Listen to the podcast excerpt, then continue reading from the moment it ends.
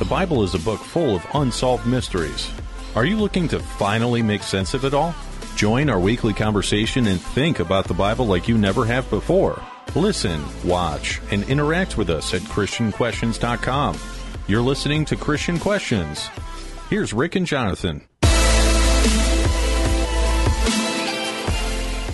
Alexis Carrel once said, A few observations and much reasoning lead to error.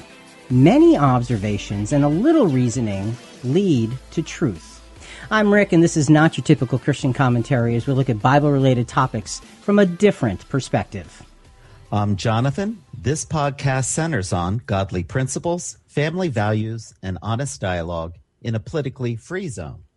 And folks, we thank you for joining us today. This is a contact friendly format. We welcome your thoughts via email, messaging us at ChristianQuestions.com, Facebook, and our website chat board. So, Jonathan, what is our topic for this fine Monday?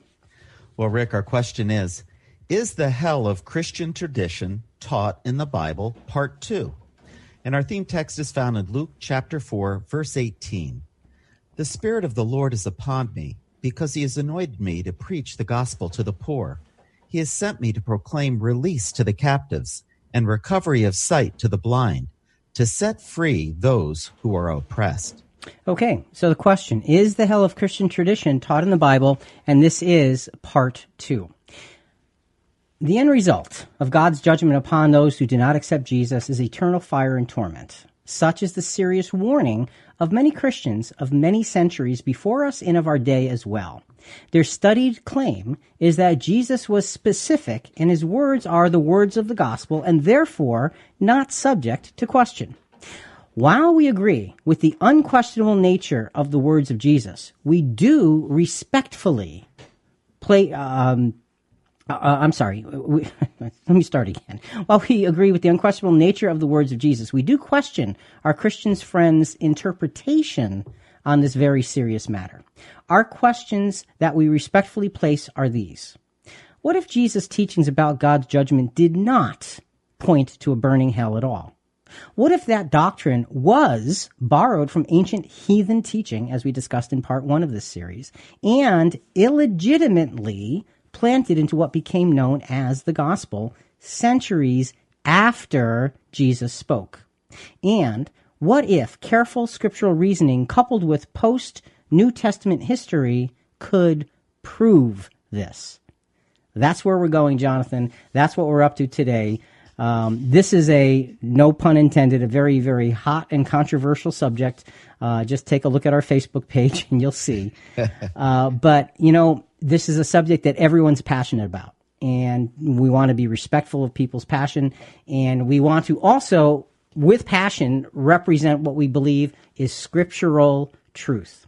So, as we get started with part two of Is the Hell of Christian Tradition Taught in the Bible, let's do just a quick, quick recap of part one.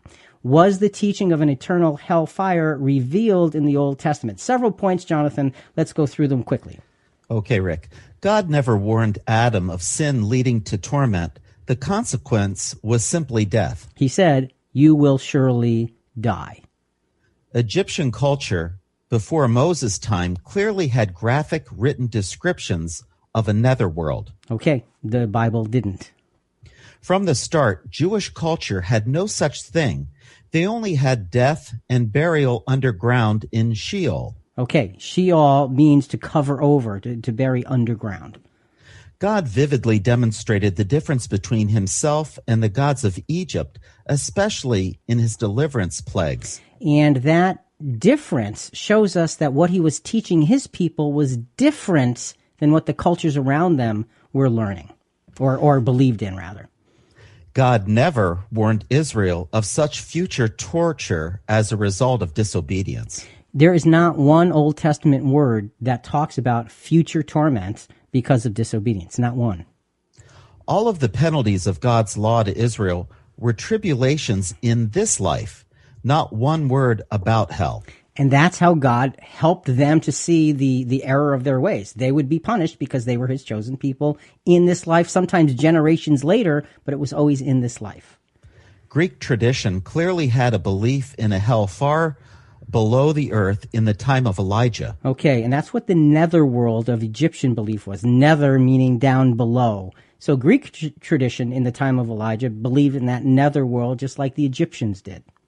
Canaanite culture believed in an underworld in Elijah's time as well. Okay, same thing, different culture, and that concept of the nether world, the underneath world, seemed to permeate many, many, many ancient cultures, but it did not exist in Jewish thinking. Jeremiah's time evidenced underworld beliefs of torment as God condemned the idolatrous torture accounts that took place in the valley of Ben Hinnom. That's a really important aspect that we're going to go back to today uh, because the valley of Ben Hinnom ends up being a centerpiece for the discussion of what the hellfire doctrine teaches and what we believe hellfire actually truly really means. The 400 year period after Malachi proved to be a spawning ground for idolatrous traditions and infiltrate into Jewish culture. Okay, after Malachi was written, there was 400 years or so until John the Baptist appears on the scene, and uh, we've got that period of time that was a contaminant uh, in in the uh, in Jewish history. Uh, Jonathan, just we're going to touch on several Facebook comments. I just want to read one before we get into anything else here. Uh, Eric on Facebook said, "Christian questions, just maybe you could be wrong." The Bible makes some plain declarations about the eternal state of hell. The axioms of logic concludes that the truth is often the most simple answer. Maybe when the Bible uses words like forever, forever like unquenchable fire, fire that can't be quenched, day and night, it's because it means exactly that. But to declare, to declare some revelation that eternal hell is pagan is quite contrary to traditional Christian orthodoxy. One must be slow and careful when studying the scripture and be open that, in this case, you could be quite wrong. That is, of course, unless you have a certain narrative to push, which these days generates a lot of attention to your ministry. So my first point is no, we're not trying to get attention to the ministry. We're trying to preach what we believe is the absolute word of God. Okay?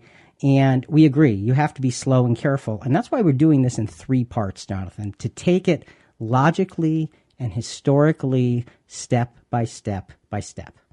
And Rick, coming up next segment, we're going to be uh, focusing on is unquenchable fire really unquenchable? Okay. it's like you said. so it's almost like exactly what the guy is saying. He says, you know, when it says it, it means it. Why don't you guys get over yourselves? Well, we're going to talk about that in the next segment. So stay with us for that. That's coming up. Uh, Jonathan, we're going to go, um, again, step by step. Last week, last seg, uh, last first part, sorry guys, uh, first part was about the Old Testament, and now we're transitioning into the New Testament. We're going to go to a sound bites from a gentleman by the name of John Roller, Roller uh, on the history of hell, and um, he wrote a book about the history of hell in the Christian church, and he holds very, very, very similar beliefs to those that we hold. And we're going to follow his reasoning and logic throughout the podcast, just drop in periodically. So um, he is tracking the writings of church fathers on the matter of the nature of the soul. That's what he's talking about in these sound bites. We'll go to the first one. I did see that there was a running debate, but it didn't start right away.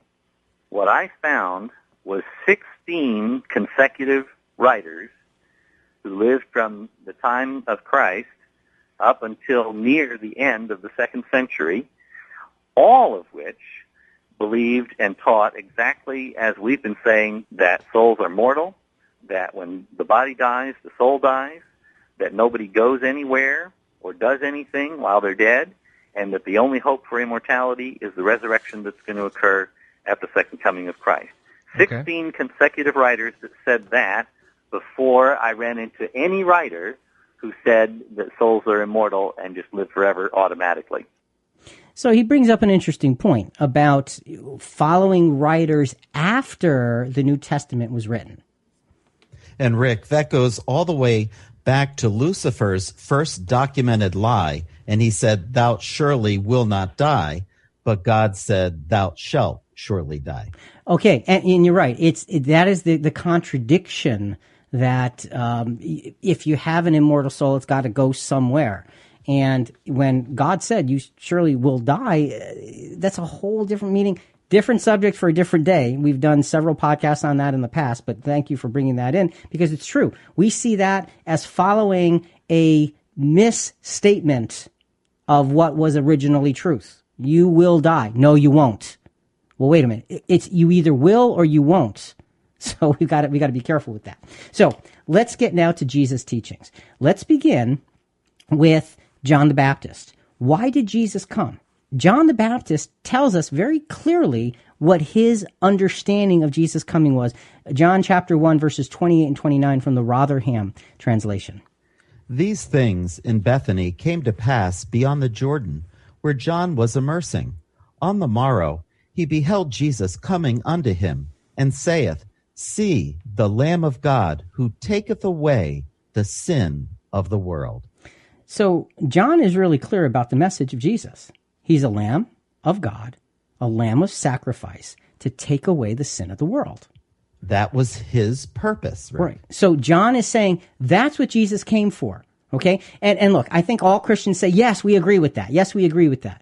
So, but let's take that now and let's build on that because Jesus also gave a very clear description of what he came to do at the very beginning. So that was John the Baptist's description of his mission. So let's look at how Jesus describes himself. And you know, one of the fascinating things about Jesus, Jonathan, that, that never ceases to amaze me. I mean, I've been studying the Bible for my entire adult life. And that's a long time, incidentally.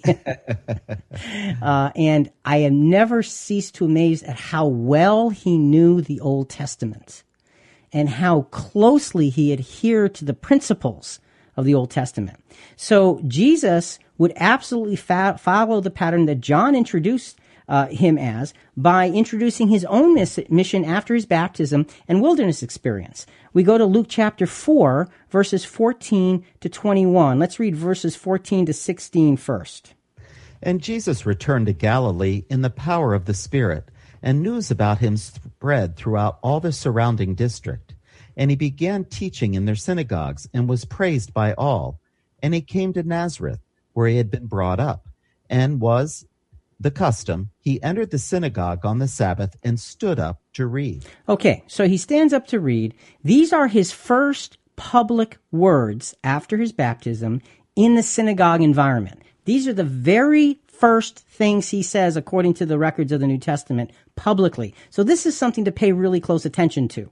So he initially introduces himself by participating in synagogue worship. And Jonathan, before we go further, I just wanted to read another quick two little line Facebook comment because, you know, this is a tough subject. And Reggie on Facebook says, people, you delude yourself.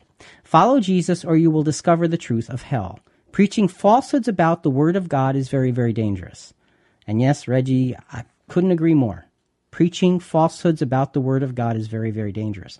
Our whole point is to get the truth of the Word of God. That's what we're trying to do. So feel free to respond to the specifics of what we talk about. And if you think it's wrong, it'd be great to hear you say, I listened and this part I saw and you were wrong because. Jonathan, I would love that. and you know me. That that's absolutely a, that's the kind of thing that that I I would want because that helps us understand. We're all trying to find truth, right? That's so let, right. Let's absolutely. be open and let's let's look for it. Anyway, here's how Jesus describes himself. And the book of the prophet Isaiah was handed to him, and he opened the book and found the place where it was written, "The Spirit of the Lord is upon me, because he has anointed me to preach the gospel to the poor." He has sent me to proclaim release to the captives and recovery of sight to the blind, to set free those who are oppressed, to proclaim the favorable year of the Lord. And he closed the book and gave it back to the attendant and sat down. And the eyes of all in the synagogue were fixed on him. And he began to say to them, Today, this scripture has been fulfilled in your hearing. Okay. Go ahead, Jonathan. Rick, uh, I I love the, the first four points here in in verse 18. He's here to preach the gospel to the poor. Well, good news to all of us because of sin and death, we're all poor. Yep. Uh, the second point, release to the captives. Release to the captives who are in the graves or under the sea or the, are dust of the ground. The resurrection from the dead. The third point, recovery of the sight to the blind All who don't have the eye salve to see now will see completely in the kingdom on earth when raised and instructed of the truth. And fourth, to set those who are oppressed. Well, who's not oppressed by sin, sickness, and death? To be set free is beyond our wildest dreams. Thy kingdom come. So, so his message then is the good news that releases the captives, like you said, that, that heals, that helps, and proclaims that God's favor is with them. But here's the interesting thing, Jonathan. What did Jesus not say when he introduced himself by turning to this specific verse in Isaiah chapter 61, verses 1 and 2? You know, the interesting thing is he stopped reading mid sentence. He was quoting Isaiah 61 verses 1 and 2. Let's go to Isaiah 61 verse 2 and then stop where he stopped, where Jesus stopped reading. To proclaim the favorable year of the Lord. Okay. He stops. It says he stops and then he closes the book. But that's the middle of a sentence. What's the rest of the sentence? And the day of vengeance of our God to comfort all who mourn. He leaves out the day of vengeance. Why would Jesus do that? Why would he leave out the day of vengeance in his explanation of here's what I came to do? He says, today this scripture is fulfilled in your sight because that wasn't the message of the Lamb of God who takes away the sin of the world. No, Rick, Jesus sends a clear message that his mission was good tidings. Yes. It was not about God's vengeance, which was which so many say is revealed in the eternal fires of hell. And I just think that's an interesting side point. So we haven't really started yet. This has been a little bit of a recap, but we've looked at some of the words of Jesus that tell us, hey, it's not exactly the way uh, you, you think it was. He didn't come to bear down and and and and beat that doctrine in, into into everyone. So look, it sure sounds like Jesus was entirely focused on a very specific message. He was, and it was the gospel. If Jesus' message was good news and salvation for all, did he ever talk about mankind's judgment? You know what's great about subscribing to Christian Questions on Apple Podcasts, Google Play, iHeartRadio, Spotify, whatever your favorite podcast channel is? You receive a push notification reminder every time a new episode is published. Plus, it's a good thing to binge listen to several episodes in a row, really easy playlist features, and you can auto download new episodes to your phone every week. So subscribe today. Now let's pick up the pace for tonight's topic. Now, even though it was not his main focus, Jesus did talk about judgment, and in his teachings are several factors that many interpret as hellfire supporting. We will address some of these things today, others will be addressed in part three, and we will also address post New Testament history of the eternal fire doctrine. So we've got a got a lot on our plate for today, Jonathan. So let's let's look at some of the imagery and descriptions that Jesus himself used. What's first on our agenda? Well, Rick, unquenchable fire. This phrase is not just in the New Testament. Okay, so we're going to start talking about unquenchable fire. I want to go back to another Facebook comment first, though before we get to that. And this is this is a, a, very quick little conversation between Dusty and one of our Christian questions and helpers, uh, Leah, who, who works with us. Dusty says to deny biblical hell takes a lot of mental gymnastics and twisting of scriptures. Uh, Leah says, and and they were talking about. Um, the, the Gehenna, burning the, the, the, the valley of Gehenna, which we're going to talk about. So Leah's reaction is, well, does it still exist today? She's talking about Gehenna. Dusty's reaction is, well, Leah, the reference made uh, it made it to the canon for a reason. Doesn't matter if it actually a burning is, dump is still there or not. And I want you to remember that thought. He's saying it doesn't matter if it's still there or not. Remember that because we're going to talk about that in this segment. Fourth, then he says to one of our other, another, another individual, says they burned their trash there, which goes along with other descriptions of hell being a place of torture that never ends. Now, how burning trash describes torture that never ends, I just, I don't get, I just literally, logically, I don't get that one, but you know, just uh, we're we're going to continually refer back to the Facebook conversations because they're helpful. They're helpful to see how how different Christians think and the object here is to have a conversation, not sarcastically or, or, or looking down on one another, but trying to have it constructively, scripturally, logically, historically. So, Jonathan, we're going to be looking to a, resource that we used in part one, The Origin and History of the Doctrine of Endless Punishment. This was written by Thomas B. Thayer, uh, who, uh, you know, he, he wrote a lexicon of the Greek New Testament. He was a scholar of New Testament Greek. Uh, and this was published in 1881. So this is this is this is a much older writing. Chapter five, section three, in his book on unquenchable fire, he talks about. He says the prophet Isaiah describes the desolation of Edom in the following language. So we're going to read Isaiah 34 verses 8 through 10. Pay close attention. This is about the destruction of Edom in Old Testament times. Isaiah 34 8 through 10. For Jehovah hath a day of vengeance a year of recompense for the cause of Zion. And the streams of Edom shall be turned into pitch, and the dust thereof into brimstone, and the land thereof shall become burning pitch. It shall not be quenched, night nor day. The smoke thereof shall go up forever. From generation to generation it shall lie waste. None shall pass through it forever and ever. Now, that did have a prophetic and a literal fulfillment. But here's the question, Jonathan.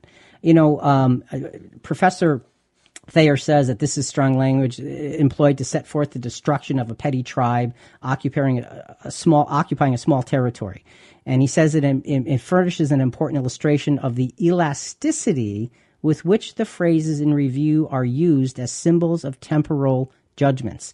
So he's talking about the phrases unquenchable fire and ever and ever.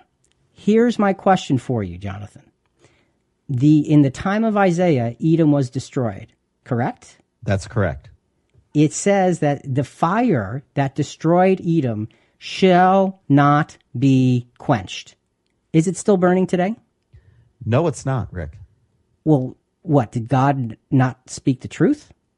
He said he spoke, he, he spoke the truth, but it is not burning today. Yeah, but how can that be? It says it shall not be quenched. It says the smoke shall go up forever and ever. Do you see the smoke of that fire today?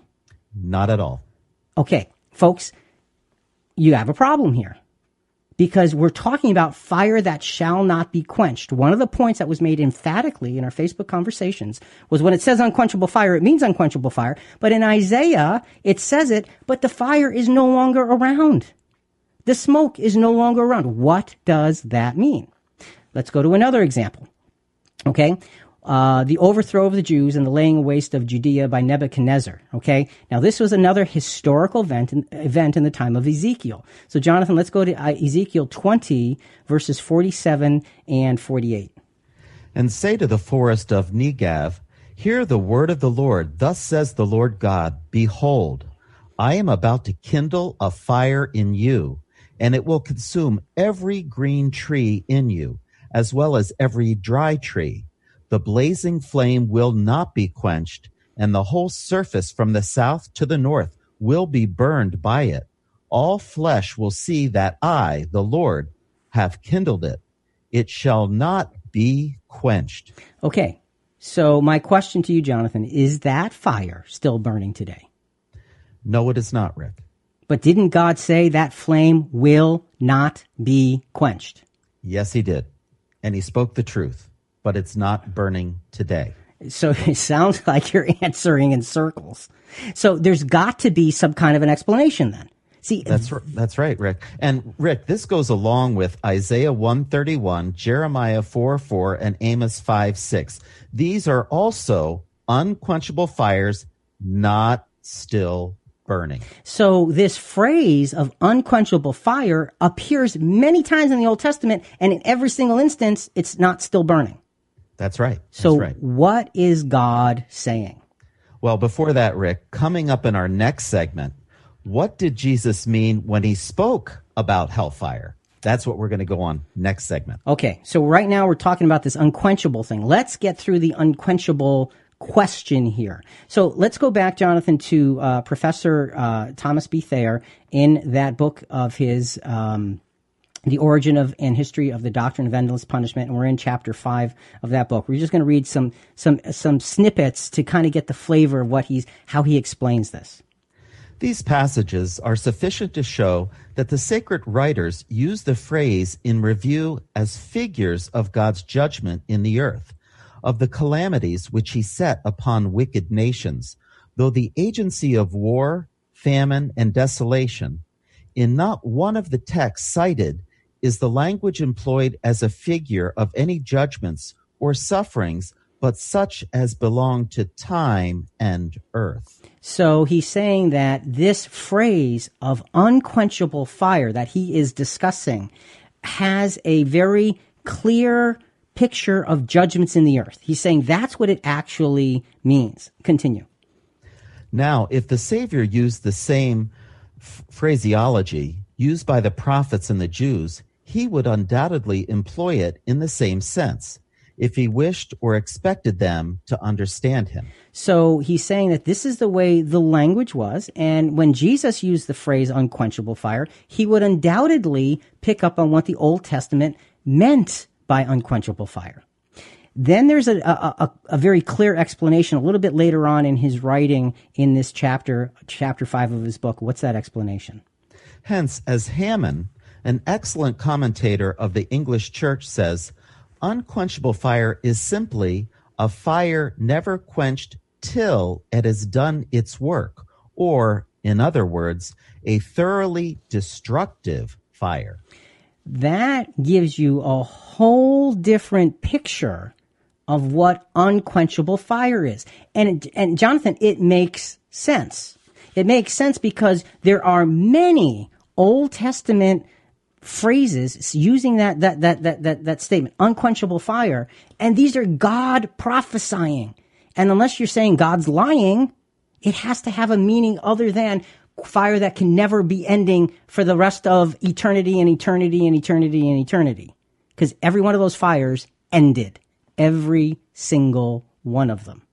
Thoroughly destructive fire to cause judgment on those nations that had sinned so badly. Okay, perfect way to describe it. Now let's jump to the New Testament. John the Baptist, speaking of Jesus and following the symbolic language that you just described from the Old Testament, in Matthew 3, verse 12, what does John the Baptist say?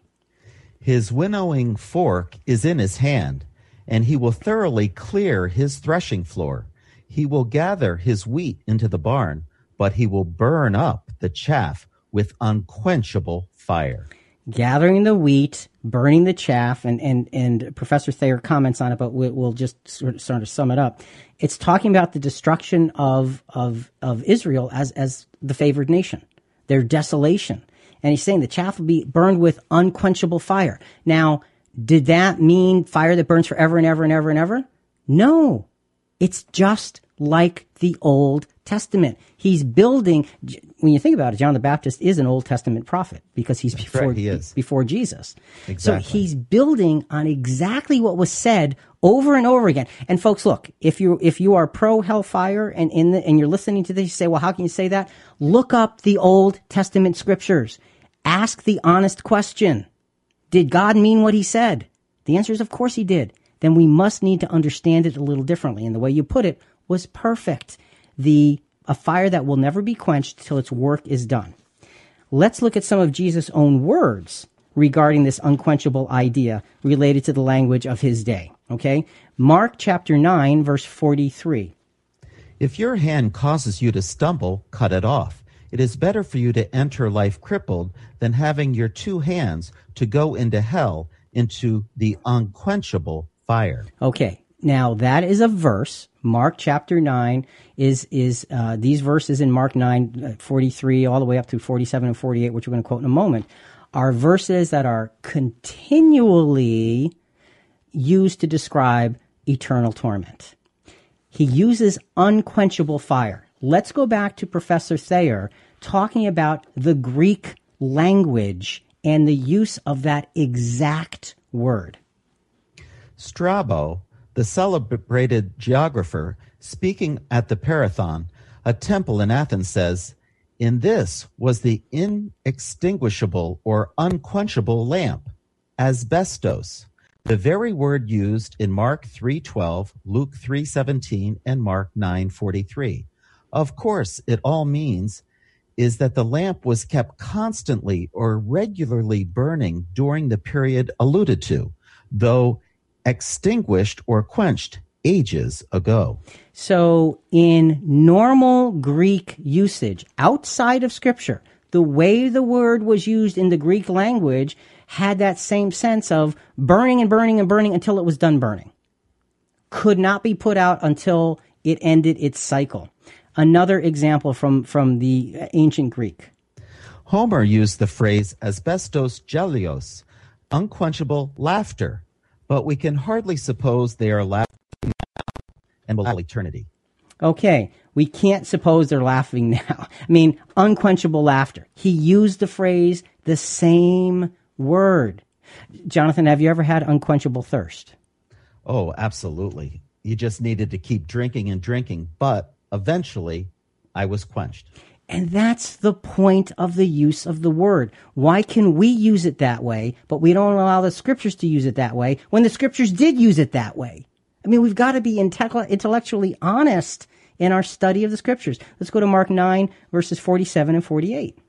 If your eye causes you to stumble, throw it out. It is better for you to enter the kingdom of God with one eye than having two eyes, to be cast into hell, where their worm does not die and their fire is not quenched. Okay, now that uses a slightly different Greek word. You know, be honest about it. Okay, but it's a der- uh, the the first Greek word that we use unquenchable in Mark nine forty three is a derivative of this word. They both mean to extinguish. Okay, this what Jesus is speaking in Mark nine forty seven and forty eight is directly quoted from Isaiah sixty six verses twenty three and twenty four. He's quoting that verse. Let's go back and see what he's quoting. And it shall be from new moon to new moon, and from Sabbath to Sabbath. All mankind will come to bow down before me, says the Lord. And Rick, that's obviously a future time. Right. Okay. Then then they will go forth and look on the corpses of the men who have transgressed against me.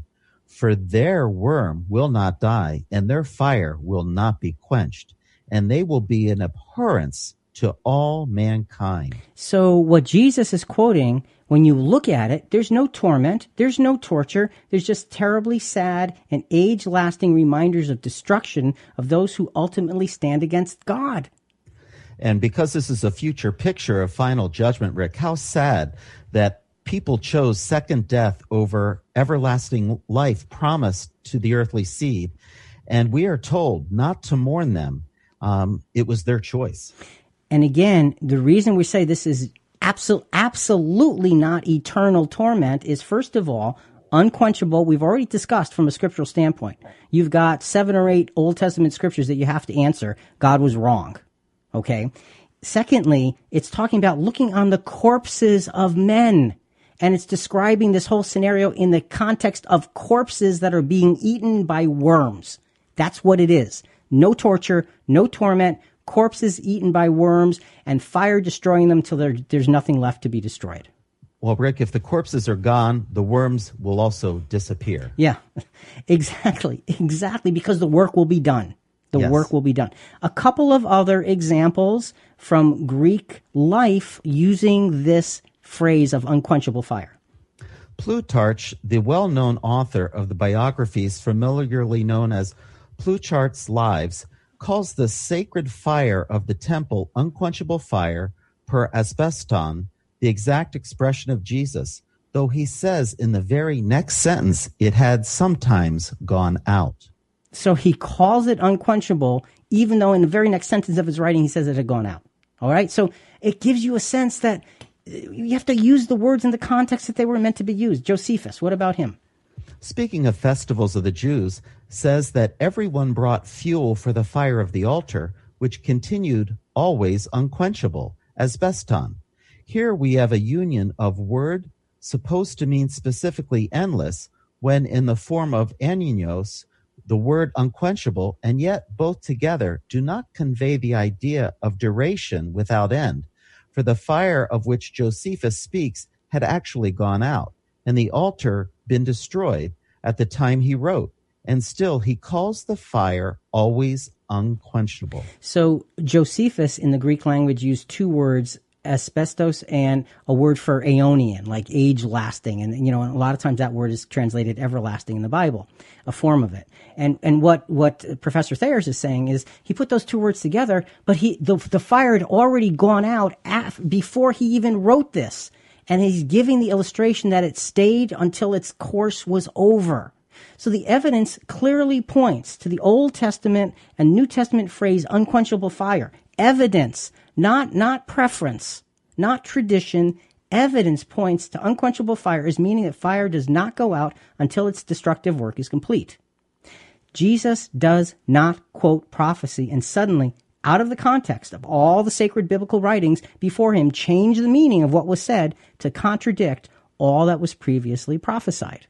Rick, he can't contradict God's word. He came to do his Father's will. Absolutely, positively. This gives us a whole different view of this unquenchable question. So, look, this is really an eye opener about how we look at language and meaning. It is. So let's get to the hard stuff. What about Gehenna, the place that Jesus speaks of in which those fires burn? What does it mean? As we try to stay on track with research, sometimes you go down unexpected roads. That's part of education. Debates and differing opinions. You just can't take everyone at their word, and oftentimes you have to consider the other side of the story. That's why we're always asking our listeners to give their opinions on the questions we're answering. Message us at ChristianQuestions.com or through the Christian Questions app. Speaking of the other side, time to go in reverse with a CQ contradiction. Here's where all of the elements of controversy seem to come together. If you define Gehenna, which is often translated hellfire, for what it really is, the whole burning debate will begin to be quenched. Of course, in light of tradition and emotion, this is no easy task, but we're going to try anyway. All right. it is. It's very difficult what we're looking at here. And, and, and Jonathan, two things. First of all, uh, from, I think it's the C, uh, Christian Questions app. And folks, if you don't have the Christian Questions app, go to your App Store, Google Play, or um, or your Apple App Store and just type in Christian Questions and uh, download. It's a free app, and you can get all kinds of Christian Questions stuff there with that. Uh, a gentleman by the name of Samuel says, uh, For the upcoming Hell Part 2, I was curious about the way you interpret Matthew 25, 31 to 46. That's the parable of the sheep and the goats, especially Matthew 25, 46. Um, he says, he, he had some difficulty understanding where we would land on the idea of hell from part one. Uh, he says there's an interesting point that the lack of mention of hell in the Old Testament would give the idea that hell, eternal punishment, um, it does not exist despite the references to it by Christ himself in the New Testament. So he's got several questions on several scriptures, and we'll use a lot of his questions and scriptures in our part three. Now, Samuel, I apologize. Uh, they're not going to be thoroughly answered in part two, but part two is really to establish the words of Jesus as a base, we'll come back to some of the details in part three, but also the history of the church after Jesus and the apostles, because you see things that you just don't expect to see. So, Samuel, thanks for those comments uh, to uh, give us more work, more to work with for part three coming up in a few weeks. So, Jonathan, one other quick thing uh, in this segment before we get started, because we're talking about the language and the use of language. I don't know if you remember years and years and years ago when when when Jimmy Carter was president. I think, and I'm hazy on the details, I think he spoke in Poland or someplace like that.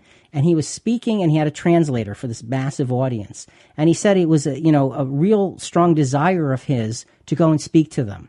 Well, the translator translated what he said as he was lusting after them, sexually lusting after them. Oh, ooh. Now, the translator got fired after but it was a close meaning. He had strong desire, and that, and it was just, it was just pushed beyond. We have to be careful with language. That's the point. We have to find the original meaning and not add or subtract from what it meant. That's what we're trying to do here. So, second on the agenda is what? What Jesus meant when he talked about hellfire. Okay, what did he mean? And um, just wanted to go to another quick Facebook comment uh, from Bob. He says almost everything know, we know about hell comes from Jesus himself, his own words. He said it's outer darkness, it never ends. One's memories torment him with no consolation, no sense of the presence of God. Ever, the absolute worst thing about it, it never ends. Jesus said, Don't fear those who can kill your body, but rather fear him who can destroy both body and soul in hell forever. Hell is so bad that John describes it as a lake of fire where the torment never ends. Good news is no one has to go there, so forth and so on. So that's Bob's comment. And, you know, he, he brings up a good point that Jesus did say some things that you got to look at and say, what did he mean? And the good news is that, well, we believe the really good news is that all will have an opportunity to hear the words of Jesus, if not now, in the day of judgment. So we appreciate the comments, but what we would ask is if you're going to make comments and you're going to argue, quote unquote, let's argue with what we've said. Just don't don't argue the, the, the, a scripture. Tell us why what we've said and why our reasoning is wrong. Go back to the podcast, isolate something that you say is wrong, and say, in this podcast you said this, or you quoted that, or or you interpreted this, and this is wrong because that gives us something to go on and something to respond to. That makes for a better conversation. Having said that, the word translated hellfire and sometimes hell in the New Testament denotes actually a literal place. The word is what? Gehenna, the valley of the son of Hinnom, uh, a valley of Jerusalem. Okay, what was this valley? And, and from Nelson's Bible uh, dictionary. In the time of Jesus, the valley of Hinnom was used as a garbage dump of Jerusalem, into where thrown all the filth and garbage of the city, including the dead bodies of animals and executed criminals. To consume all this, fires burned constantly, maggots worked in the filth. Okay, that's a very graphic, kind of gross description It is. of what this was. This is an irrefutable continuation of the Jeremiah incident that we mentioned earlier that happened in the valley, in that same valley, and the fact that God did call it a cursed place. He said, make it into a place where nothing lives. That's what he said. Destroy everything there. As a matter of fact, let's go to Jeremiah 19, verse 7. Here's how he's describing how he's looking at this valley after what they did. I will make void the counsel of Judah and Jerusalem in this place. I will cause them to fall by the sword before their enemies, and by the hand of those who seek their life. And I will give all their carcasses as food for the birds of the sky and the beasts of the earth. Okay, that is a description of the valley of the sons of Hinnom, that, like you said, that in the Old Testament they were sacrificing children to uh, Moloch. And God was so angry, he said, That's it. So- yeah, he also said it never came into his mind Right. that they would do something so atrocious. Right. Because they were torturing. Yeah. That's what they were doing. They were torturing those people who were alive and burning them alive. That's what they were doing. Here's a key point, Jonathan. And, and we're gonna we're gonna draw a conclusion because we've gone through this previously, and so we're not gonna go through all the, the minute details. But here's here's what we believe. Every text that refers to this valley, the valley of Hinnom, Gehenna, in the New Testament as a potential final judgment is referring to those who should know better. So Jesus spoke about this always to those who should know better. He never spoke to the average sinner of society about this place. Well, Rick, that should be a wake up call to Christians. We should know better. We should know better. And he's talking to them about the city dump. He's talking to them about an incinerator, literally. The incinerator of the day for Jerusalem was in the valley of, of Hinnom. Okay, Gehenna, that's the Greek word for it. That's where you threw things to get, have them consumed and destroyed forever. And nothing alive was ever thrown in. That's the physical fact according to Jewish uh, law. They were not allowed to torment and torture, and they didn't. Jesus uses this several times. Let's go through each time. Jesus' first use of Gehenna, the valley of Hinnom, he's speaking to his followers, to his followers, in the Sermon on the Mount, Matthew 5, 29 and 30. If your right eye makes you stumble, tear it out and throw it from you. For it is better for you to lose one of the parts of your body than for your whole body to be thrown into hell. If your right hand makes you stumble, cut it off and throw it from you. For it is better for you to lose one of the parts of your body than for your whole body to go into hell. And also in verse 22 of Matthew 5, he, he mentioned the word uh, Gehenna as well. But the point is, Jonathan, who's he speaking to? He's speaking to the body members, his followers. Right. He's speaking directly to his disciples. Look at the context. That's what it says. And he's saying, you, you, not them, not the crowds, which, which were incidentally behind them. Okay. The crowds were there when he spoke the Sermon on the Mount, but he was talking to his disciples. And he says, you have to watch out. You're the one. You be careful because of the incinerator. You don't want to be, you don't want to have your end be the incinerator because that's an utter end and utter destruction. Um, just, uh, just a quick point, another Facebook comment. This is from Jeff. He says, All I know is the rich man was burning where he was while Lazarus was in Abraham's bosom, nice and comfortable. Spin it how you want to, guys. I'm done. Okay. And uh, my response to that is there's no spin here. Okay, there's no spin. We're gonna we're gonna briefly touch on the the account, the story, the parable of the rich man and Lazarus very briefly today. We'll get into that much more in part three. And again, it's taking things in the context and the language in which they were spoken. And I cannot stress enough. And folks, test us on this. If you don't believe it, look it up yourself. You know, John, let, let me put it this way. John, are you a Greek scholar? No, I'm not. now ask me the same question. Are you, Rick, a heck, Greek scholar? Heck no. Absolutely not. So we rely on those who have gone before, who incidentally don't necessarily believe the same way we do. You're right. They don't. But we believe, well, Thayer does, but, uh, you right. know, but, but, you know, we, we rely on their expertise to understand the language because it's beyond our personal understanding. So not pretending to, to be uncovering some revelation. All we're doing is finding true meaning as best as we can. So in this first use, Jesus spoke to his followers. Our second point on the agenda was, you know, what Jesus meant when he talked about hellfire. What's our third point? early church corruption of true biblical teachings. Okay, so we're going to cover Jesus' words about hellfire and early church corruption, kind of flip back and forth between the two of them. So let's pause and go back to the early church corruption of true biblical teachings. And we're going to go back to John Roller, uh, The History of Hell, Hellfire Debunked. And now he's going through some of the church fathers uh, specifically and this was a time period when they didn't have mass media like we have today. Goodness, they didn't even have printing press. Yeah. So the fact that Athenagoras had come out with this theory, uh, everybody didn't hear about it right away. And so we pass all the way over then to the end of the second century uh, before we run into another writer who starts writing like that.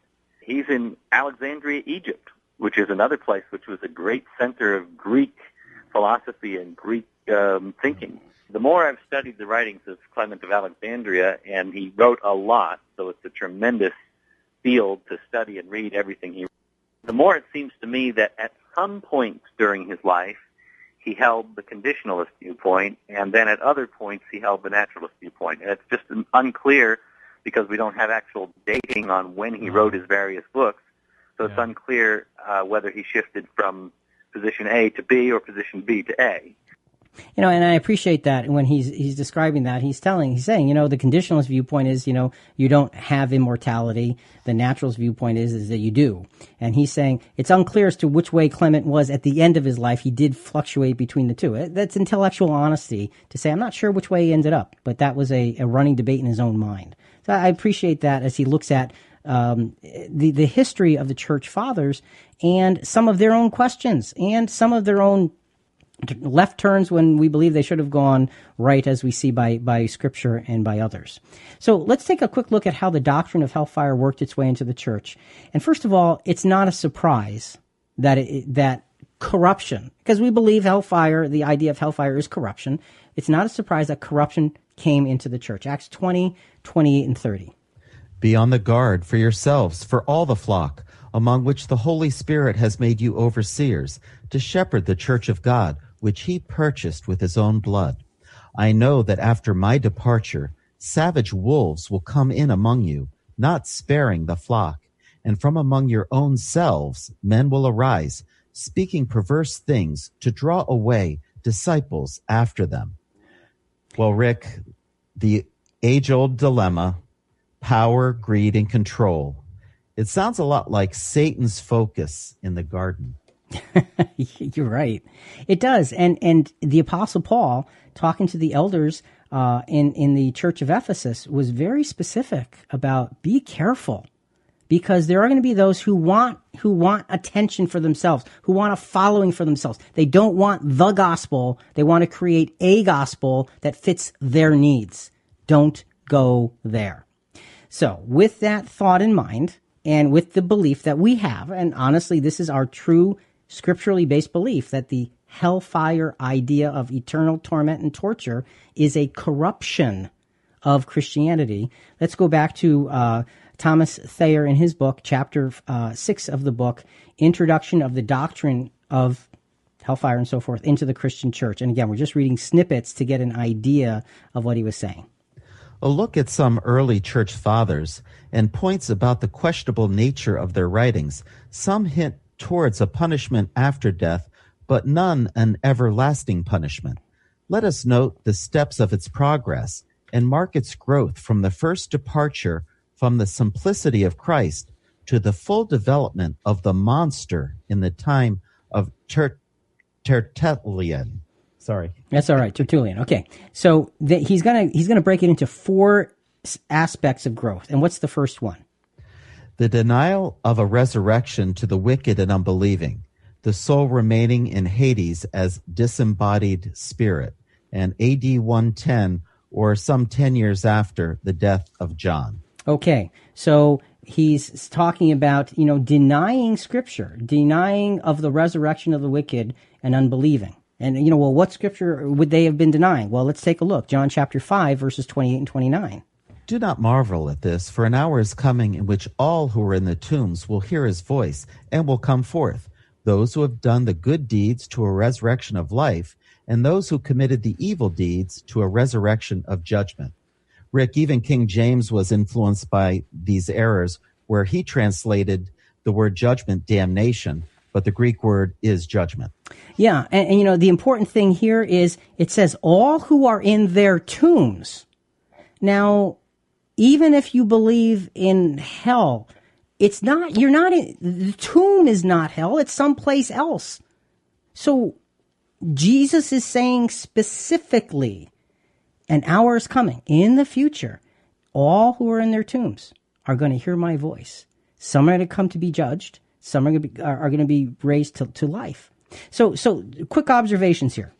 Jesus said the dead were in their tombs, not in hell or anywhere else. That is, how do you explain that? Jesus said that there was an appointed future time for them to be raised. So the idea of hell puts them someplace already, and, and that's not at all what Jesus is saying. Jesus said that sinners would be raised to a time of judgment.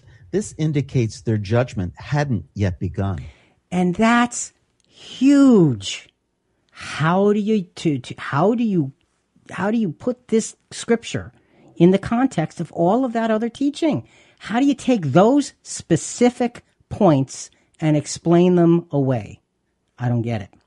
Let's go to AD 110. Ignatius uh, was one of those individuals who started going down that that that uh, that wrong path. Supposing the epistle ascribed to this father to be genuine and the date given correct, we find in them nothing definite on the question in review Speaking of those who by wicked doctrine corrupt the faith of God, he says, He that is thus defiled shall depart into unquenchable fire, and so also shall he that hearkens to him. Okay, and that was Ignatius writing. Okay, now how many would read this and proclaim that he's speaking of endless punishment? Well, people might because it says depart into unquenchable fire. But remember, at the time it was written, what unquenchable meant. It meant to do the work it was meant to do, and then it was over. Okay, can't change the language. We are not we don't have we don't have the power to do such things. We have no authority to change the meaning to get the conclusion to fit our preferential view. So, Jonathan, here we've begun talking about Jesus' own use of the idea of Gehenna and what it means and where it fits. And so, knowing history and language really changes things. It does. So let's get more detailed. How prevalent is the Gehenna teaching in Jesus' own words, and what does that prevalence mean? There's a lot of talk program topics out there. If you're burnt out on Capitol Hill and Trump, don't worry, we never go there.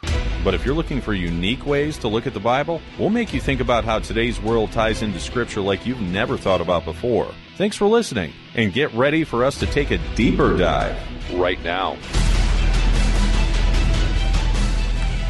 We've already mentioned that every time Jesus spoke of Gehenna, it was, a, it was to those who should have known better and not to the average sinner of his day. Now, let's focus on how often he spoke of Gehenna and how often the other New Testament writers taught about it as well. Because, you know, Jonathan, one of the comments we've seen on, on Facebook is that, well, you know, Jesus spoke about, you know, hell more than anything else.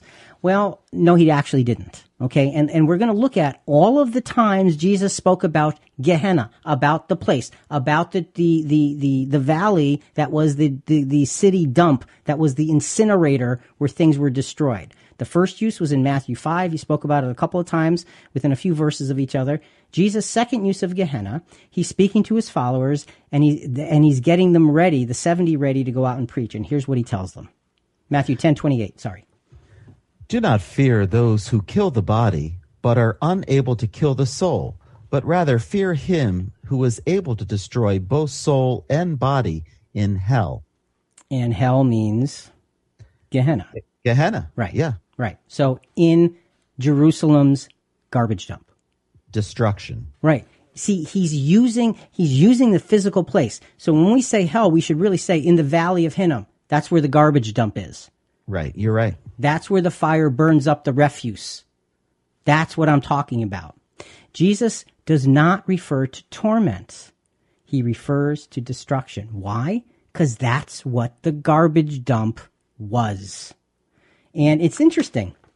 Again, for those who believe in, in, in the, in the concept of hellfire, this scripture has been quoted, you know, in, in some of the Facebook conversations as well. And they say, well, you know, it says, rather fear him who's able to destroy both soul and body in hell. There's a problem, Jonathan.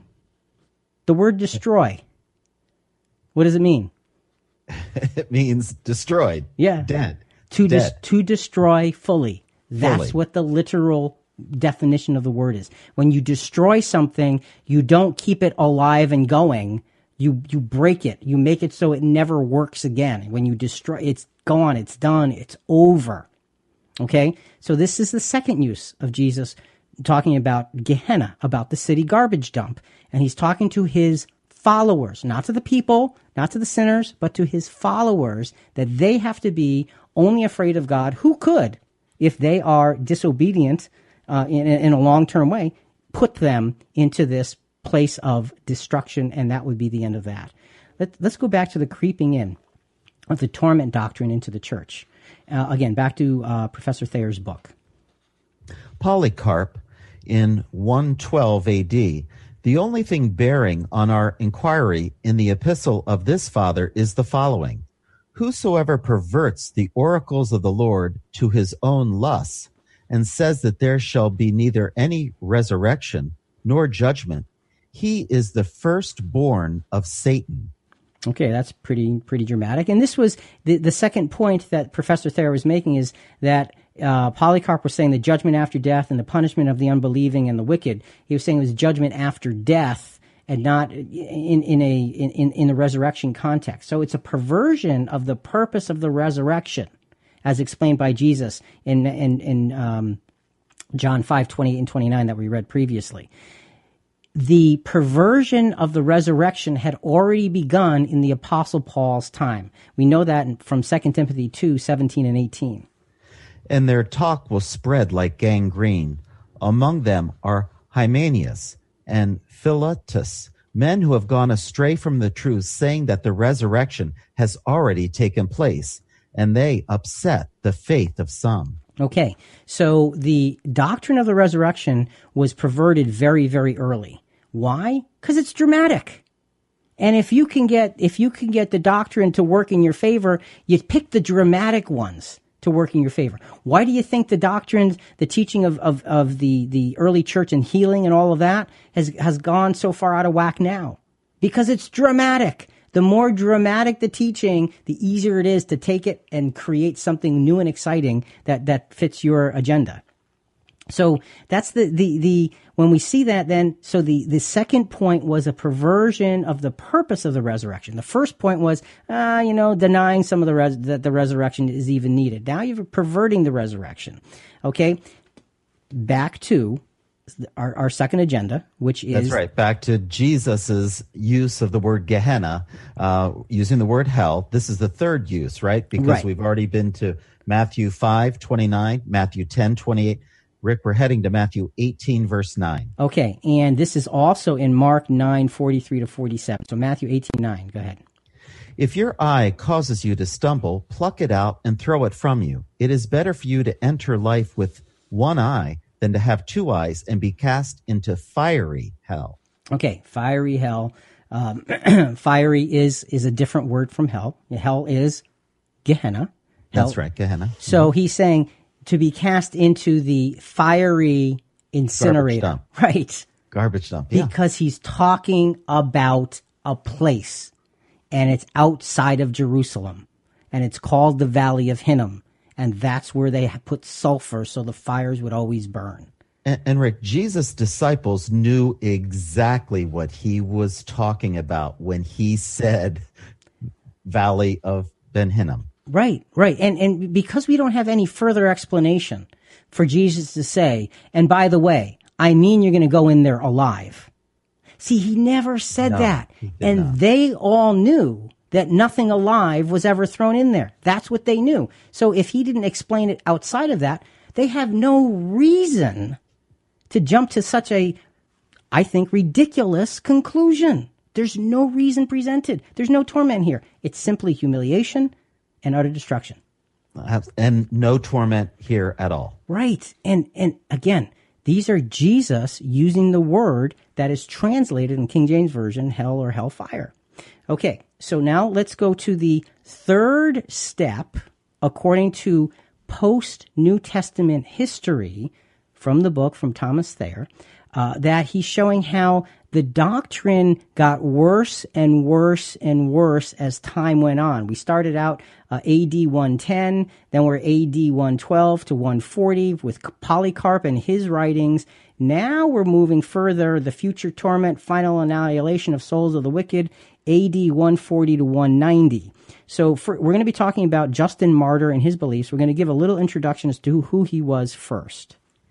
This celebrated personage was a Grecian philosopher. His learning and reputation gave him great influence among the Christians, though be lacked judgment, was credulous, and often exceedingly absurd in his interpretation of Scripture. His conversation did not destroy his individuality. He remained many of his early heathen notions. Uh, he retained many of his early heathen notions and the dress of profession of Platonic philosopher, and in some respects his creed was a sad mix of pagan falsehoods with Christian truths. So now, you know, you, you look at that and you say, wow, that's pretty harsh. But what Professor Thayer is doing is he's looking at the work of Justin Martyr, seeing where he came from, and, and making observations as to what he brought with him from his pagan background. And Jonathan, this is one of the things that we've got to look at and be really, really honest about. Because when we look at ourselves, we honestly do the same things. We bring baggage with us. Right, right. Every human being does that. So for us to sit there and say, "Oh, look what he did," without look turning around and saying, "Yeah, but how do I do that kind of thing?" What, Right, exactly. What baggage do I bring into this conversation? What should be left at the door so that we can study the scriptures? And folks, what we're trying to do is study the scriptures in clarity and and historically. Look at them, understand them, absorb them, get a sense of what the language meant, what the pictures meant at that time and look at it from the standpoint of going starting from the beginning and moving forward and starting instead of starting from now and looking backward. Because if you start from now and you look backward all your the glass that you're looking through is tainted with tradition with misrepresentation and misinterpretation but if you start from the beginning like we did with part 1 and build the case you're not getting all of the later misrepresentations because you're you're you're you're building your case before they existed. That's why we did part one, Old Testament first. Jesus believed in the Old Testament. Jesus spoke the Old Testament. We need to understand it. And now we get through to the New Testament. And now we're looking beyond the New Testament. And here's what Justin Martyr, here's what his belief statement was at that point between AD 140 and 190. With regard to the subject of our inquiry, he uses the following language Everyone is stepping forward into everlasting misery or happiness, according to his works. Moreover, we say that the souls of the wicked, being reunited to the same bodies, shall be consigned over to eternal torments. Now you look at that and say, whoa, look, there you go. He believes in eternal torment." Well, not quite so fast. Let's get a little more context because Professor Thayer looks further into Justin Martyr's writings, and here's what he says about them.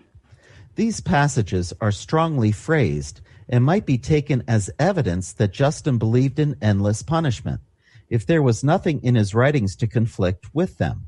Justin did not believe in endless torments, but in the final annihilation of the wicked, as the following will show. Souls are not immortal, says he. I do not say that all souls will die. Those of the pious will remain after death in a certain better place, and those of the unholy and wicked in a worse place, all expecting the time of judgment. So, you know, it's really difficult because you, you see this statement and you say, ah, see, he believed in eternal torment. Well, but further on, he says, look, souls are not immortal. So the, you, we have to, again, it comes down to taking things in their proper context.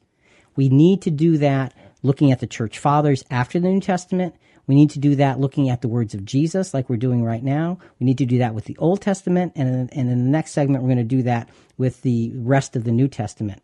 So, Jonathan, we've gone through three uses of Gehenna that Jesus spoke. That's right. Let's go to the fourth, Rick. And um, Jesus is speaking to the Pharisees, giving them their final warnings. And we find that in Matthew 23 33. You serpents, you brood of vipers how will you escape the sentence of hell? So it's interesting because our the premise that we made at the beginning was that uh, Jesus spoke about Gehenna, the the dump, the trash dump, the incinerator for Jerusalem, only to people who should have known better. He never speaks about it to the Pharisees until the very end. Matthew 23 is his last time trying to save them and he says, How will you escape the sentence of the incinerator? And Rick, there's no talk of torment in his words. Wouldn't Jesus have told them about such an important consequence? Of course. If if it was real, he should absolutely warn them. Because he's trying to scare them. You know, when you read Matthew 23, there are seven woes that he gives to the Pharisees. Woe unto you, scribes and Pharisees, hypocrites! I mean, he's bearing down on them. He is pulling out all stops because this is his last, he knows it's his last time to be able to communicate with them and to find their hearts, and they just wouldn't listen. If the hellfire thing existed where they would be tormented, don't you think he would have explained it in a way that they could understand it? Because Jewish tradition from the Bible didn't have a hell of, of torment. It didn't. So they would have had nothing to go on accept Jesus' words. And these are Jesus' words. It's about the incinerator. So that's it, it. It's it's that humiliating destruction that he was warning him about. Right, right. So Jonathan, this is it. Jesus spoke about Gehenna only four times. That's it. That's it. No more. No more. Only four times. Now there are those who say, yeah, but what about the rich man and Lazarus and what about the weeping and gnashing of teeth? Yeah, I understand those things. Those are different. We'll get to those. Okay, we're not for you know.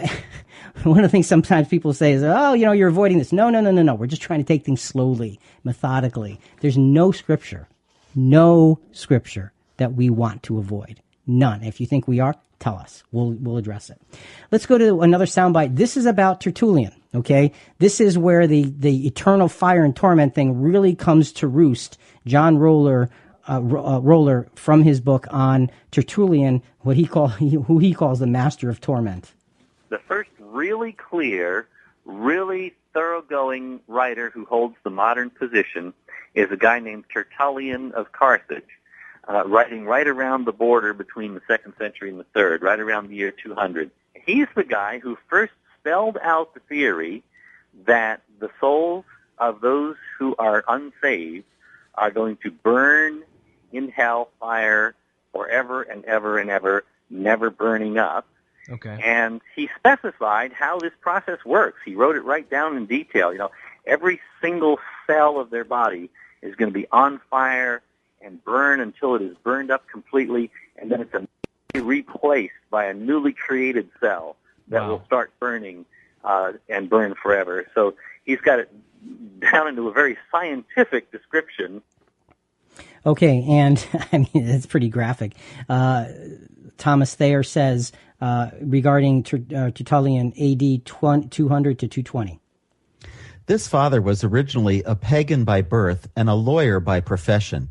He seems to have believed in the strictly endless punishment of the wicked and to have argued against the doctrine of their annihilation, or to use his own words, against the doctrine that the wicked would be consumed and not punished, that is, endlessly.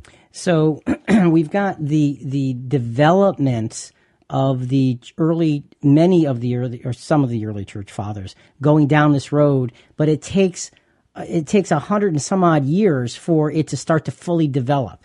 It's not there at the beginning, and that that's the real point. Okay, and that's a really important point. Jonathan, just want to quick another Facebook comment. This one from Fred on Facebook. He says, "I just can't get past the verse in the book of Revelation, like this one in chapter 20 or this one in chapter 21. But the fearful and unbelieving and abominable and murderers and whoremongers and sorcerers and idolaters and all liars shall have their part in the lake of fire, which burneth with fire and brimstone, which is the second death." You can't spiritualize that away or say it means something else. It's very straightforward about the eternal destination of the lost. We'll deal with that in part three. But you notice what it says. In that verse, it says, This is the second death. And if the, uh, see, I told you we're going to get to it later, but I'm trying to answer it now because I can't resist. but if the fire in the garbage dump was meant to destroy, and this is the second death, which is utter destruction, the picture of fire here is also meant to destroy. And that's why it's called the second death. Not life with torture. It's called death. Anyway, uh, having said all of that, Jonathan, we've covered a, a lot of ground here. And, you know, here's the thing when you put history and context together, piece by piece, it sure is convincing. It is. So let's add one last piece. How prevalent is the Gehenna teaching after Jesus' ascension in the rest of the New Testament? Every episode, we cover a lot of ground. Part of gathering all the information and drawing conclusions is having a thorough conversation. Thanks to all our listeners for all your feedback every week. Rick and Jonathan want to hear more comments and questions. Talk to us at ChristianQuestions.com through all our social media channels and download our app by searching Christian Questions in your App Store. Now, since we have puzzle pieces everywhere, let's put those pieces together. The fact that Jesus only spoke about Gehenna four times should really be a wake up call. Some may say that we left out the rich man and Lazarus story, to which we respond that Gehenna was not even mentioned in the rich man and Lazarus story. Check the Greek, it's not there. More than this, more on this will be in, in part three.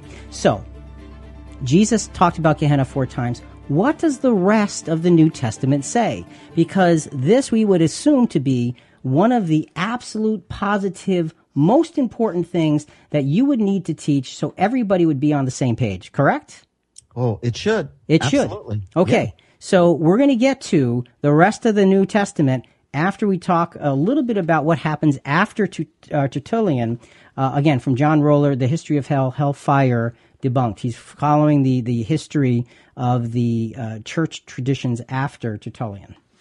Tertullian of Carthage is the guy who uh, taught that, and even after his time, there were still other writers who held the biblical position. Right. But the sad part of it is his influence was very pervasive, and more and more from his time on, you began to see the writers holding that position, and fewer and fewer writers holding the conditionalist position. They never go away completely. As the early church continues on, right up to the end of my book, Uh, the very last writer that I covered, who is writing all the way into the 300s now, Arnobius of Sicca, he still says, I believe that the souls die and, and that when they're punished, they're burned up and completely destroyed and that there's no immortality for the unsaved. And so, you know, that's an interesting point because a lot of those who have um, talked uh, to, to us, uh, or in, in many cases, honestly, talked at us on the, in the Facebook conversation, uh, have said, well, you know, this is church tradition. This is what the church has always said. But one of the things to understand is there were those who did not agree for all through the all through history. They were just buried by the overwhelming popularity of the doctrine. The dramatics of that doctrine. Right. And why was it dramatic and why was it popular? And folks, let me be blunt. It was popular because when you can scare the bejesus out of people, you can get them to do what you want them to do. And if you can paint such a dastardly picture, and if you remember in part one, we talked about Greek, uh, Greek philosophers saying this is a great belief system. It's really not true, but it really scares the people and we can control them that way. And we really need to keep this in place. Same thing happened in the Christian church. What, what, what a counterproductive gospel that turned out to be. So, fourth on the agenda is what? Well, Rick, it's getting a New Testament perspective on the teaching of hellfire. Okay, so let's go to the rest of the New Testament. Okay, and uh, before before we go to the rest of the New Testament, let me go to another Facebook comment. And you know, up to this point, Jonathan, every single Facebook comment has been like, "You guys are nuts." Okay, so I thought we might throw in a couple that were different. oh, good. yeah, okay. This week I listened to your podcast on hell twice just to make sure I understood it correctly, talking about part one. You've covered the Egyptian, Greek, and Roman versions of hell. For part two, is it possible to also cover what Islam's version of hell is? This would do a lot of service to former Muslims. This person is a former Muslim. Former Muslim converts, myself included. When I was a Muslim, I was so scared to die because I don't, didn't want to end up in hell. As a Christian, I do believe in eternal hell for those who refuse to accept Jesus as their Savior. So, if I understood you correctly, the unbelievers will be judged on Judgment Day by Jesus, but no one will be sent to eternal furnace, right? And our answer is right. right. anyway, she says, your argument on hell makes a lot of sense. Thank you for opening my mind's eyes. God bless, Lila. Okay, and you know, and former Muslim. Uh, obviously, we didn't cover the Muslim perspective. We may touch on it in, in part three. I'm not sure if there will be time, but appreciate her. And she actually sent us a link uh, to to go to to check that out. So appreciate her honesty and saying, "Look, it's been my belief, but you know what? This makes sense, and I and, and you know need to, to to kind of work through it and question it and figure it out." So appreciate that comment. Had to throw a good one in there. Well, maybe if we have time, we'll get to one more. that's that, that, that's pro this this perspective, but the, the, New Testament perspective on the teachings of hellfire. Okay, let, let's sum up Jesus' ministry first. Jesus' ministry was for three and a half years. He mentioned Gehenna four times. Okay, that's not a lot in three and a half years. What else? The rest of the New Testament covers over 30 years, excluding Revelation and 22 books. Okay, so we're going to look at Revelation in a slightly different perspective, but we're going to we're not going to leave it out. Go ahead. The rest of the New Testament was written by six authors, including Revelation. Okay, so you've got a lot of years, actually not a lot of years in relation to the Old Testament, and you know, 65 years, and you know, actually, yeah, about 60, 65 years, including Revelation, and that the New Testament is all is all over. Okay, so there's not a lot of time to put the gospel out. So you, we would think that the most important teachings would be resounding throughout the letters. Let's examine all of the Gehenna scriptures by the writers of the gospels. And you know what? There's just one. One. Just one. James chapter 3, verses 5 through 6. So also the tongue is a small part of the body, and yet it boasts of great things. See how great a forest is set aflame by such a small fire. And the tongue is a fire, the very world of iniquity. The tongue is set among our members as that which defiles the entire body, and sets on fire the course of our life, and is set on fire by Gehenna, hell. by the incinerator. So he's saying the tongue is set on fire by the garbage dump. By what did it symbolize? Destruction. Utter, complete destruction. James is talking to followers of Christ. Same thing as Jesus. Remember, he's always talking to those people who should know better. Those who should know better, and he's reminding them that the fire of destruction that the tongue sets can eviscerate others the way Gehenna utterly destroys. But you know, here, here's another fascinating piece of this. The, the rich man and Lazarus, Luke chapter 16, is a parable, first of all. And how do we know that? Because it's the fifth parable in a string of parables. There are four stories right before it, and it's the next story in line. Okay? So we know that it's a parable because of that.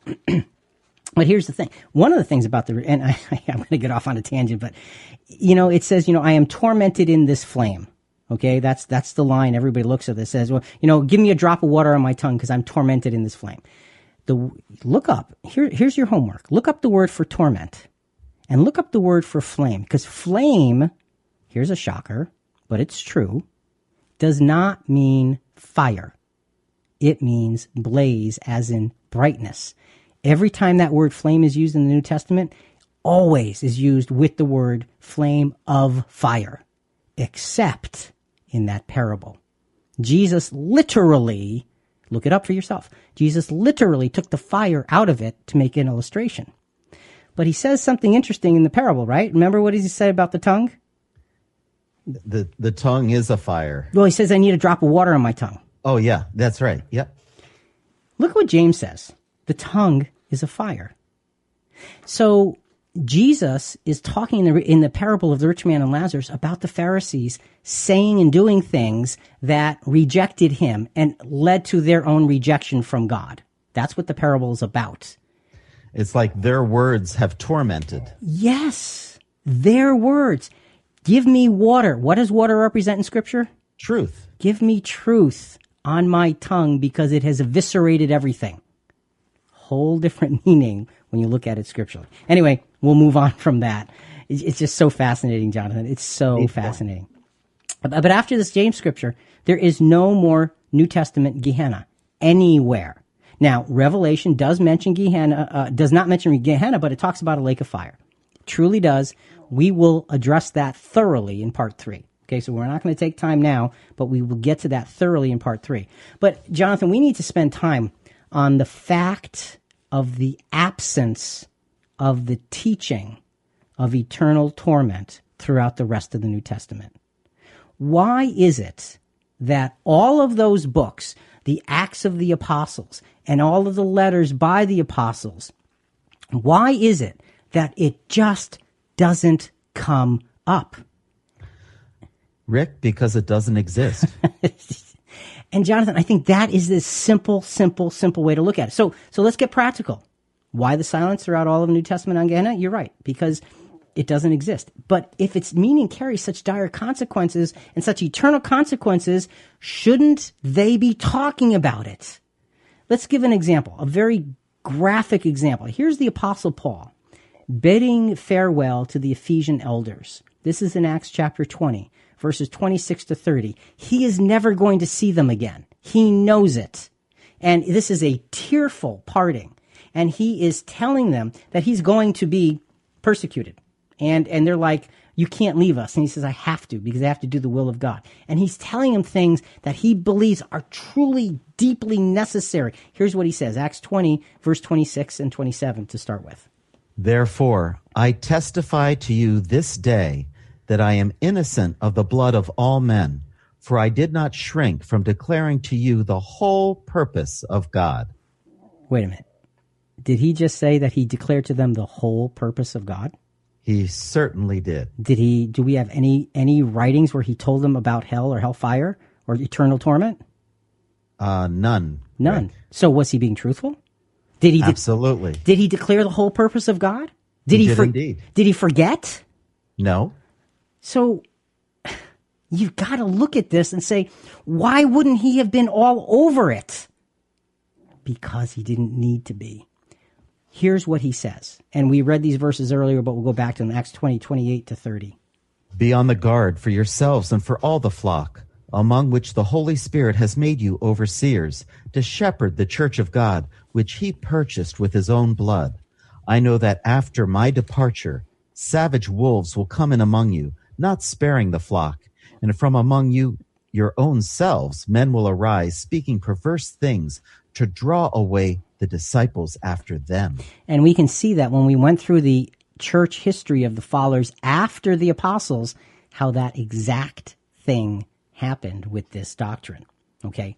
It's, it's, it's amazing how clear it is when we see it in, in light of scripture. Jonathan. Crystal clear. Yeah, it is. It is. It is crystal clear. One last Facebook comment. This is from Chris. He says, I've examined the posting on hell and due to the many false interpretations, translations, and traditions of men, the very idea of hell has been deeply ingrained in the minds of men.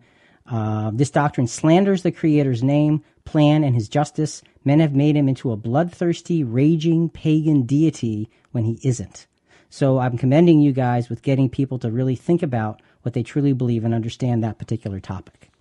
So um, thank you, Chris, for supporting what we believe to be thorough scriptural perspective. And that's the key thorough scriptural perspective. If you want to challenge it, great, have at it. But challenge specifically things that we have said. Don't challenge by saying, well, what about this scripture? Look at what we've said and find what's wrong with it. Then tell us. We'll respond. We will respond if you tell us listen to what we've said, study what we said, tell us what's wrong, and and we'll come back and give you our best best uh, explanation. Bottom line, Jonathan, is this: total destruction is the biblical end for the incorrigible. Both in the Old and New Testament tell us this. Good example, Acts three twenty three. And it shall come to pass that every soul which will not hear that prophet shall be destroyed from among the people. Okay, shall be destroyed. Now, those who believe in hellfire say, well, that means I'm going to go to hell. But what does the word destroyed mean? To extirpate. Okay, what does to extirpate mean? To destroy completely, to wipe out, to pull up by the root, to cut off, out by surgery. Okay, so the word is emphatic, not of torture, not of torment, not of something that goes on and on and on, but of the cutting off, the wiping out, and the destruction, complete destruction of something. Everyone who will not hear that prophet will be cut off from among the people, destroyed. Nothing more, nothing less. Matthew 7:13. Enter ye at the strait gate, for wide is the gate and broad is the way that leadeth to destruction, and many there be which go thereat.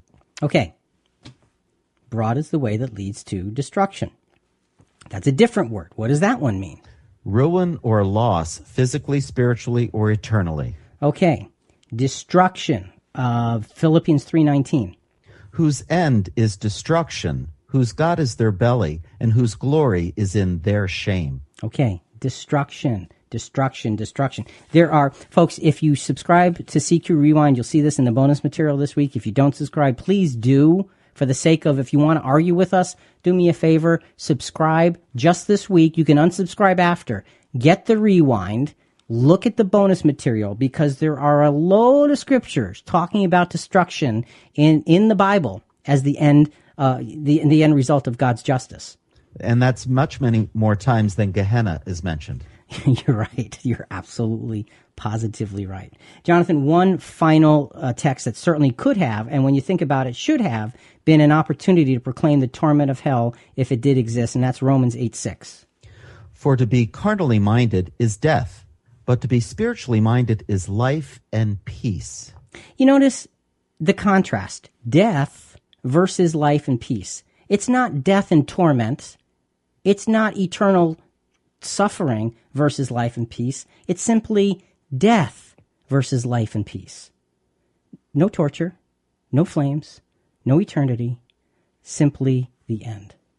Folks, that's what the scriptures teach us. And what we've seen today is that we've taken just a brief look, a very brief look at New Testament scripture. And in that brief look, what we've discovered is that there is a lot that supports the idea that there is no eternal torment and torture. Is there judgment? Absolutely. Do people get away with things? No, that's not God's plan. Just because you don't believe in eternal torment doesn't mean you don't believe in God's judgment, but it executes itself in a different way, which is actually just and gives people an opportunity with mercy and wisdom attached to that justice. Hellfire as a doctrine is wrong according to Scripture. Study it. If you don't agree, listen to what we said, give us a response, and we'd love to respond back to you.